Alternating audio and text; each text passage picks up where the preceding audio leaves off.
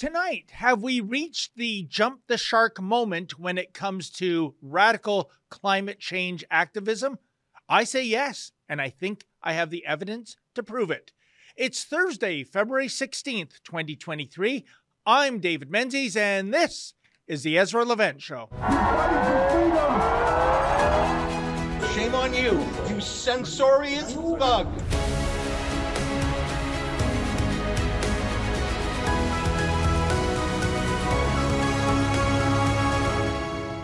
Reached the jump the shark moment when it comes to climate change alarmism? I truly think so. And I believe I have the evidence to prove my premise. Now, first things first, the phrase jump the shark means to reach a point where something stops becoming more popular or starts to decrease in quality.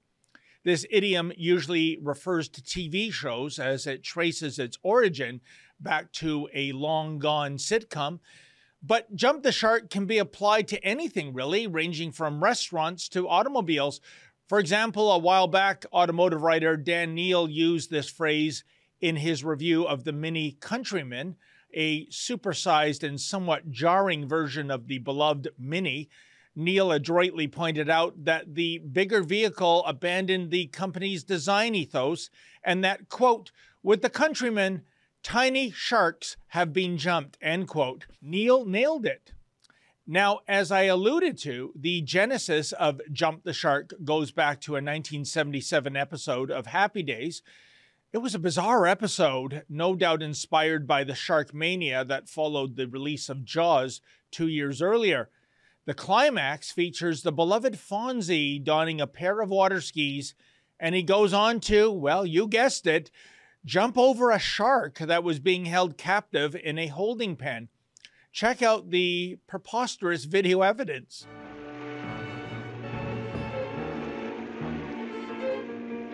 There he goes.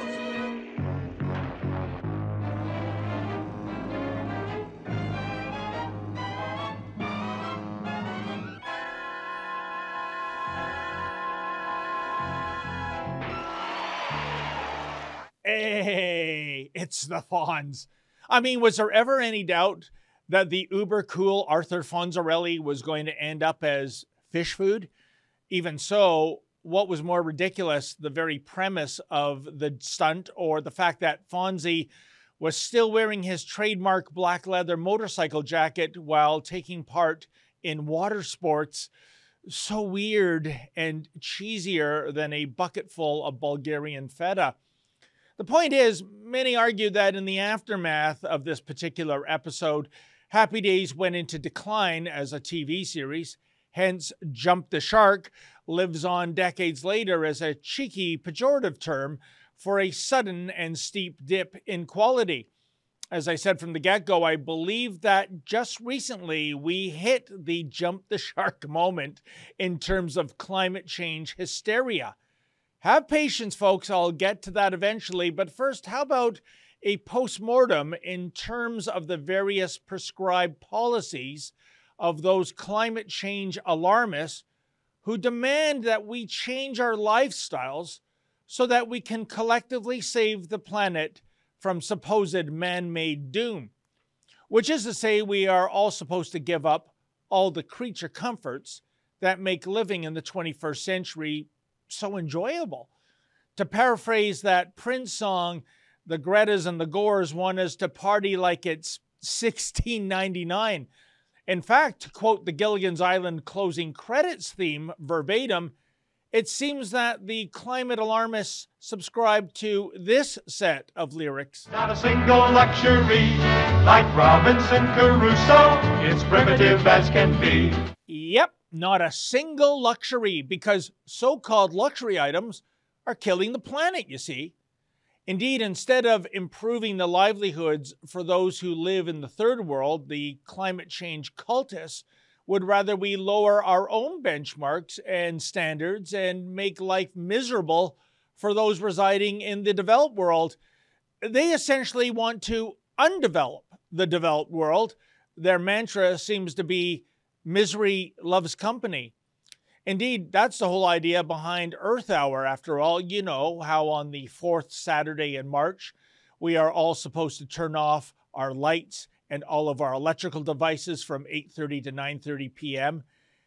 and basically reflect on how good we had it just 60 minutes ago as we collectively and anxiously wait for this grotesque virtue signaling exercise to end, you know, so that we can go back to watching the hockey game or playing Super Mario Brothers. Now, the last time I tried to take part in Earth Hour was some three years ago. It was about as fun as a Joe Biden speech played in slow motion. Check it out. Oh my goodness gracious, folks, let me tell you, I am deep, deep into the woods, far from civilization. And uh, you wouldn't even be seeing this image of me if it wasn't for my uh, trusty flashlight, which, of course, by the rules of Earth Hour, I've got to extinguish so I can light up my candle. But I'm telling you, this is like something out of the Blair Witch Project. It, it's so dark. I'm all alone. It's like when I lost my virginity. anyway, let's light up the candle. Okay, folks, I I hope you can see me. Uh, the candle's lit, and um, it's very, very quiet in here. But as long as I have this candle lit, I can see, well, a few inches in front of me, and um, it'll keep me warm. I hope. By the way, do you know anyone who takes Earth Hour seriously? I mean, anyone who isn't currently confined to an insane asylum? Now, aside from being deprived of power for an hour every year, the elitists don't like other things that make life pleasurable and convenient on a full time basis. For example, they hate the very idea of the ultimate freedom machine, that would be the car, or more specifically, a fossil fuel powered car. Yeah, the climate Karens would prefer you take out a second mortgage and purchase an electric vehicle. Oh, not a Tesla anymore, by the way, folks. Elon Musk has fallen into their bad books now that he has thankfully reinvented himself as a crusader for freedom. Alas, the climate change movement much prefers the feeble minded who think in lockstep with their logic starved policies. So, EVs aside, many in the climate change movement would really, really rather you give up your automobile altogether. They want us to walk or ride a bicycle or take public transit. By the way, if you're taking public transit in Toronto these days, you might want to drop by Bass Pro and pick up some bear spray. Yeah, I know the release of red pepper oil in aerosol form will certainly increase your carbon footprint a tad, but it sure beats being randomly stabbed to death by some deranged thug. It should go without saying, but I'll say it anyway when it comes to the enviro elites preaching this kind of narrative of giving up our beloved stuff, from Klaus Schwab and Bill Gates to Al Gore and Greta Thunberg and David Suzuki, this is yet again another case of do as I say, not as I do. I mean, do you really think His Royal Excellency, Herr Schwab, would ever be found dead or alive on a public transit bus? Oh no, he absolutely loves supersized carbon spewing automobiles, especially those that are equipped with that pricey option known as a chauffeur. And hey, if you happen to be a climate change activist residing in Ontario, are you serious about cheering on the extinction of the automobile? By volume, Ontario is the third largest automobile producing jurisdiction in North America. What industry would replace the auto sector and all of the good jobs that go with it if it were put out to pasture? Mining for dilithium crystals, perhaps? Of course, if you identify as a carnivore and like to chow down on the occasional burger, well, that's almost as sinful as driving a Maiden Brampton Dodge Challenger Hellcat when it comes to the climate change catastrophe cheerleaders. You see, all those cows that are destined to be reincarnated as Big Macs and Whoppers, they tend to burp and fart a lot, and this too causes global warming or something. Funny thing is, long before the first Canada Packers plant was constructed, an estimated 30 to 60 million bison roamed the prairies in North America. I guess there were no emissions coming out of those supersized critters in yester century. Nevertheless, the climate change alarmists would very much appreciate it if you were to consider changing your eating habits, which is to say, would you like fries with that cricket and mealworm sandwich?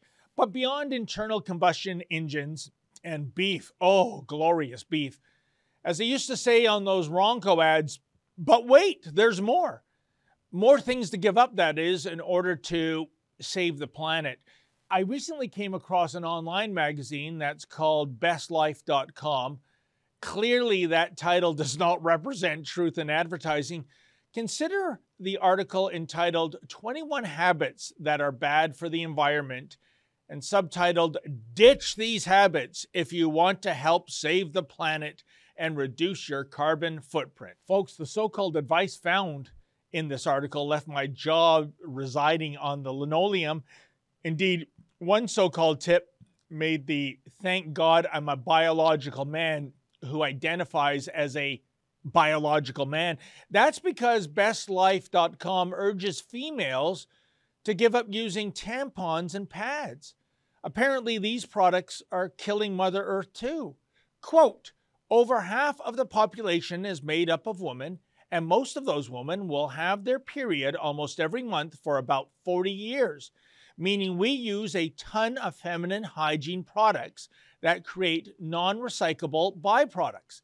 How much, you may be wondering? According to Julie Weigaard Kjær, CEO and co founder of Ruby Cup, the average person who has periods will use up to 12,000 disposable period products over the course of a lifetime. A menstrual pad contains the same amount of plastic as four carrier bags a tampon takes 500 years to decompose. Swapping pads and tampons for reusable menstrual cups like Ruby Cup or period underwear from brands like Thinx and Knix can drastically minimize your negative impact on the environment. End quote. Uh, by the way, did you catch that line from the Ruby Cup CEO? Quote, the average person who has periods, end quote um, person. Uh, you mean woman, don't you? How woefully woke can you go, Julie? You are the chief executive officer of a feminine hygiene product company, and you're concerned that you might offend some transvestite out there who thinks he experiences menstruation? Incredible. But more to the point, I Googled Ruby Cup. Let's put it this way if I was a biological woman identifying as a biological woman, uh, there's no way I'd be using the Ruby Cup on a monthly basis. It's gross. This same bestlife.com article then goes on to tie itself into a Gordian knot of illogic. The author wants you to reduce meat consumption. That's de rigueur these days. But at the same time, the article warns people against importing stuff. Um, hello, I live in Canada. If I want to embrace a vegan diet a la Greta Thunberg, where do I get my bananas and pineapples and oranges? Or any number of fruits and vegetables that don't tend to flourish here, especially in the wintertime. And don't you dare suggest growing these edibles in greenhouses, you know, that whole greenhouse gas thingy. So maybe importing things that are unattainable domestically, maybe that isn't such a bad idea after all. How dare you! Now, I would tell these climate change cultists to wake up and smell the coffee, but, well, you guessed it, folks. You're killing the planet when you kick back with that glorious morning cup of joe. You see, last month, researchers at the University of Quebec at Chicoutimi published a study calling for consumers to embrace an adapted diet in order to combat the effects of coffee preparation. Quote, limiting your contribution to climate change requires an adapted diet, and coffee is no exception. Choosing a mode of coffee preparation that emits less greenhouse gases and moderating your consumption are part of the solution, the four researchers wrote. End quote. Folks, my love for coffee is surely right up there with how an alcoholic looks upon beer, wine, and spirits, which is to say, it's an addiction. I cannot function without it. Now, I could prepare a concise intellectual response to these crackpot researchers in Chicoutimi, who I bet you anything were drinking copious quantities of coffee as they toiled over their research paper. But I'm a wee bit caffeine deprived today, so I'll let the late great Martin Landau deliver a, res- a response to this proposed war on Java. Fuck you! Now, folks, this crackpot give up your coffee demand was going to be my suggestion for my climate change jump the shark moment. But just days after the coffee study emerged, along came something even more insane, and it was crafted by a medical doctor, no less. Here goes quote, Dr. Mohammed Fayed an anesthesia resident physician at the Henry Ford Health System in Detroit, presented a study he recently authored that analyzed how doctors could reduce anesthetics during surgery to reduce the carbon footprint of operating rooms worldwide during ASA's annual conference last week. End quote. Uh, folks, how would you like to go under the knife with this quack at your bedside? And what is the doc trying to fix here when it comes to carbon footprints? Because get this inhaled anesthetics used during general anesthesia are estimated to be responsible for 0.01% to 0.10% of the total worldwide carbon dioxide equivalent emission. That's right, not even one half of 1%. Basically, Dr. Fayed wants you to suffer so that carbon dioxide goes down by an amount that doesn't even represent a rounding error. But you know something? Don't take my word for it that this lunatic suggestion is the jump the shark moment for climate change idiocy. Rather, consider what the American Society of Anesthesiologists did earlier this month. Namely, they wiped Dr. Fayed's study from its website. That study is now akin to that season of Dallas that never took place. It was all a dream, you see, or more like a nightmare, really. The official reason for the scrubbing of this nonsensical study is that it was inaccurate. But me being the cynic that I am, I think there was something more at play here when it came to deep sixing this pathetic paper. Namely, isn't an anesthesiologist slamming anesthesia kind of like a dairy farmer denouncing milk? Which is to say, I bet there were more than a few anesthesiologists who came to the conclusion that if anesthesia becomes this decade's version of DDT and is eventually done away with, well, connect the dots. Is there any future left for those pursuing a career as an anesthesiologist? So there you have it, my friends. That is your jump the shark moment when it comes to the inherent insanity that is being promoted by the climate change activists a collection of loons, Marxists, and hypocrites, those who live in our civilization of milk and honey, who want you to give up your milk and honey, and for that matter, cars, meat, coffee, and anesthesia. Somewhere, Henry Winkler weeps.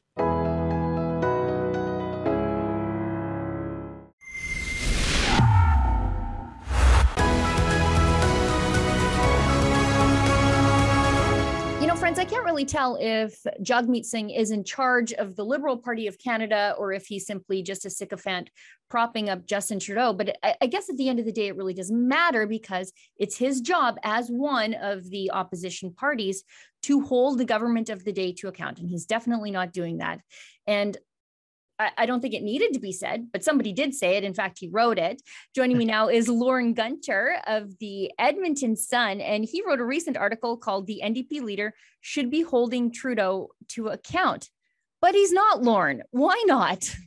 He's not, and it's kind of like a, a two-faced act for Jagmeet Singh.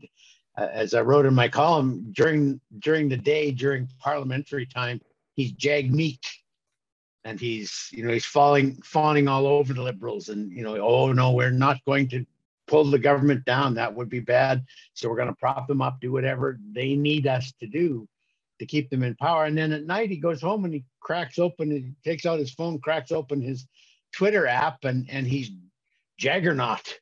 Oh, the liberals, they're terrible, they're awful, they're in bed with the, the grocery store chains to to uh, increase prices for you. They don't care about the little guy. They're they're all for big profit, you know. And so, which of these two acts is the real Jagmeet Singh? And and you know, I, I'm surprised, first of all, that he has any shred of self-respect left because he's done so many things that uh, are against NDP principles in order just to keep the liberals in power. But I also am surprised that his caucus and his membership aren't holding him to more account. Like where are where are ordinary New Democrats in in all of this saying, you know, we need a new leader or we need our leader to get a backbone? Or it, it, it just puzzles me so much. How are they so afraid of another election that they're prepared to put to push down all of the things that they believe in in order to keep the liberals in power?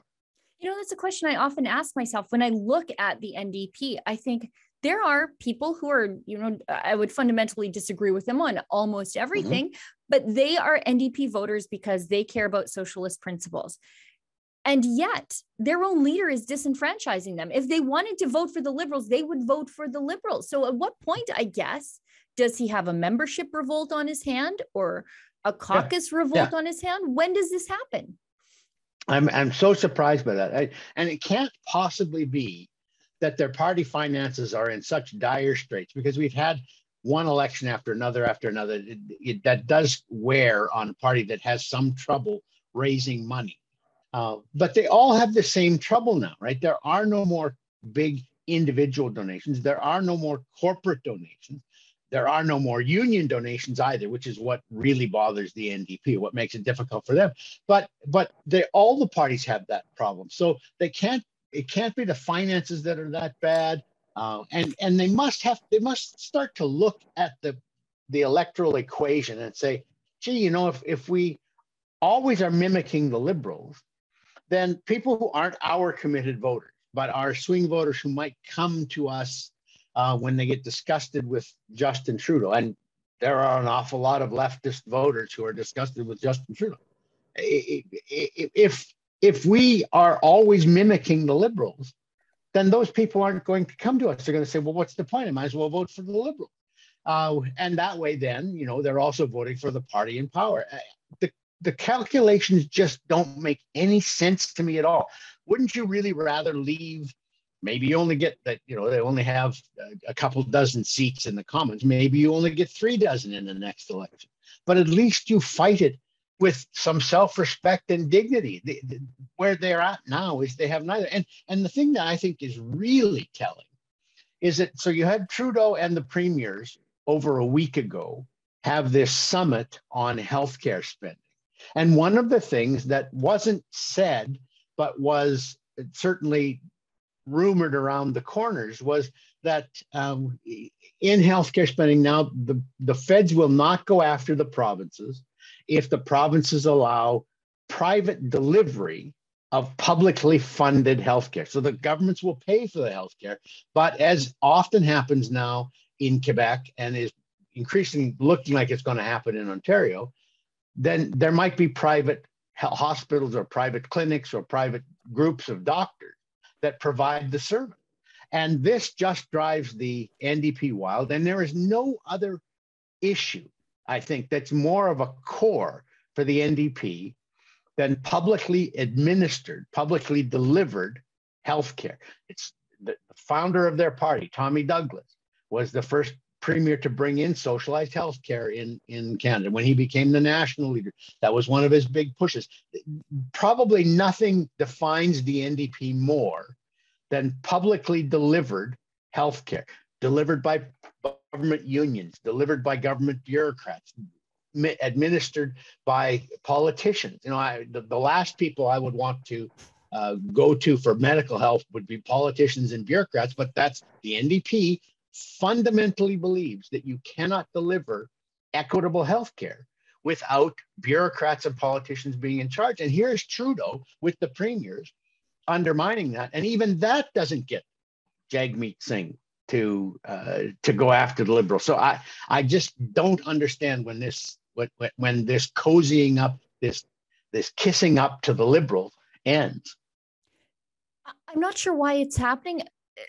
I think maybe it's because the NDP are getting some of the things they want, and that's good enough for them. You know, they sort of got their national dental care um, policy uh, done, and that was, you know, their brainchild, if you can call anything that comes out of the NDP that, and launched by the Liberals. But as a conservative, I cheer for the NDP sometimes because a strong NDP is what creates the, the the vote split on the progressive side when the NDP offers yep. something different than the liberals. Conservatives do well. I'm old enough to remember Thomas Mulcair. Again, fundamentally opposed to him on just about everything, but at least I didn't think he was crazy. Right. Um, and, right. and, I think he offered something different, but we don't have and any of that. And is a very intelligent guy. I mean, I remember when he was cross-examining. Uh, he was using his lawyer skills to cross-examine Stephen Harper in the House of Commons on the prisoner exchange in Afghanistan. And I was so impressed by his intelligence and his ability to change his line of attack as the, the government said things he hadn't expected. And it was so interesting. I, Jagmeet Singh couldn't do that. I'm, I'm quite convinced of it. I mean, I'd say bring back Jack Layton. Know, that that's the quickest way to, to get a conservative government would be to have a strong NDP leader like Layton. I don't think the NDP will ever win power in my lifetime federally. But boy, if, if you could get an NDP leader who could win 60 seats, then I think you're going to have a Pierre Poilievre majority. Yeah. And I, don't think I, I don't think in Canada they could ever win power, but they might be able to form official opposition if Canadians are wise enough mm-hmm. to punish the Liberals for what they've done over the last several years, almost a decade. Um, but what's the problem? Is it the lack of talent on the NDP benches that is preventing a, a leadership change? Because when I look at that, uh, their talent pool, I think, well, maybe Jagmeet Singh is the best that they can do. Yeah, I, you know, I, I think you're right there, and and that and that for them is unfortunate. Uh, I I don't know if there are any like typically with with you know in American politics, the the, the new leaders, the next next group of leaders is is groomed at the state level, and you get governors and then senators who uh, who move up towards become becoming president. In Canada, it's it we don't normally do that. We don't normally turn premiers into prime minister. But we do look at people in the caucus and say, well, you know, there, there's a bright light that could come forward in a few years to run for the leadership. And I just don't see that among anyone in the NDP caucus. Yeah, there are no real young up and comers. There's the old guard, the Charlie mm-hmm. Angus of, of the party, but no real not completely insane young members there's, of the party. There's Niki Ashton, but I, but I think she falls into that completely insane category. Yes. yes. Uh, so you know, she she has a profile. She has run for the leadership. She has stuck her head above ground and, and made a name for herself uh, in certain circles in in politics in Canada. But she is as far to the left as anybody in in uh, in all of Parliament, not just the NDP caucus, but in all of Parliament. And so, yeah, I don't think that that she's ready for prime time, as it were. So that's it is part of the problem that they lack anybody who could take Singh's place. Now, lastly, I guess uh, one of the names I hear floated to replace Jagmeet Singh is Rachel Notley is that just fantasy football from the NDPers, or is that a real possibility? No, it, it, but it's a problem for them, right? Because what they're doing on the national level and what Trudeau is doing nationally is going to make it very difficult for Rachel Notley to win power again in Alberta. And if uh, Danielle Smith wins decisively, she doesn't have to win a huge landslide. She doesn't have to win a Lougheed level or a Klein level landslide, but she wins 55 seats, you know, a good, comfortable majority, because Trudeau has pushed his just transition to a point where even people who are a little disgusted with the UCP are prepared to swallow hard and vote for them rather than than the liberal eh, eh, the liberals' friends in the NDP. Uh, that makes it difficult for Notley then to run. But I know she has that ambition. She has that interest. Uh, I don't know how deep it runs. You know, I, it's it's interesting. You know, it's it's one thing to be flattered by being asked or being considered and your name floated. It's quite another to have to uh, put out the effort in order to run nationally.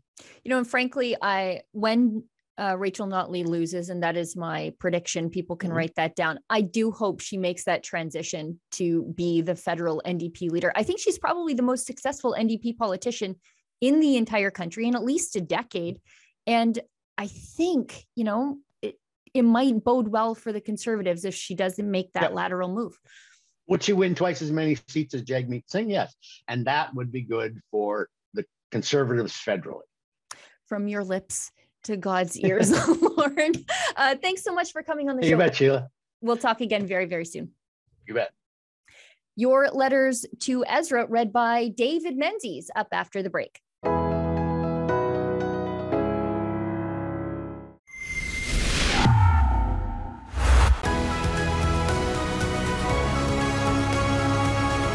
Say, folks, my colleague Sheila Gunn Reid, she was filling in for Ezra last night, and her monologue was on Alberta's new drug addiction policies.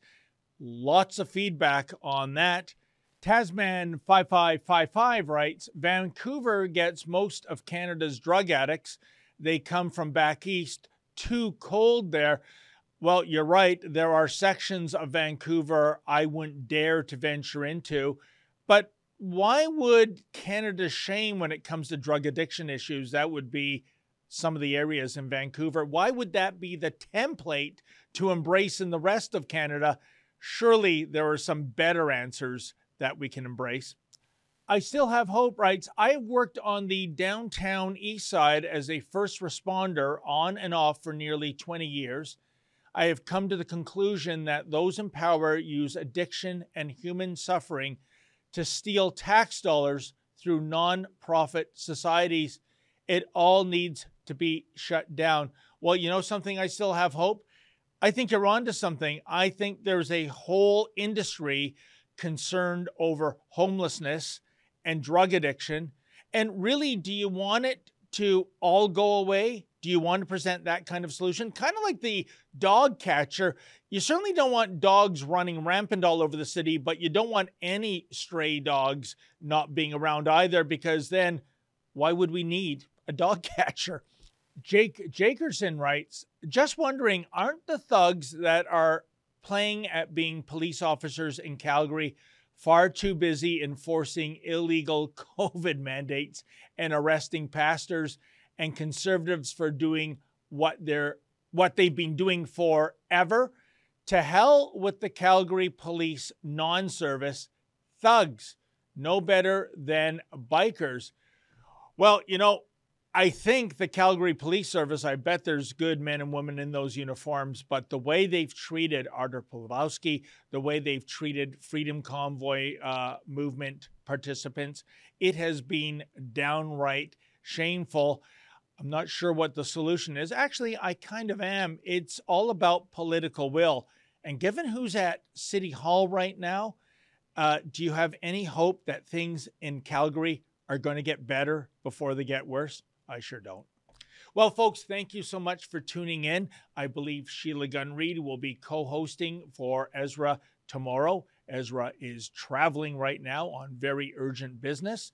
In the meantime, thank you so much for tolerating me. And as always, stay sane.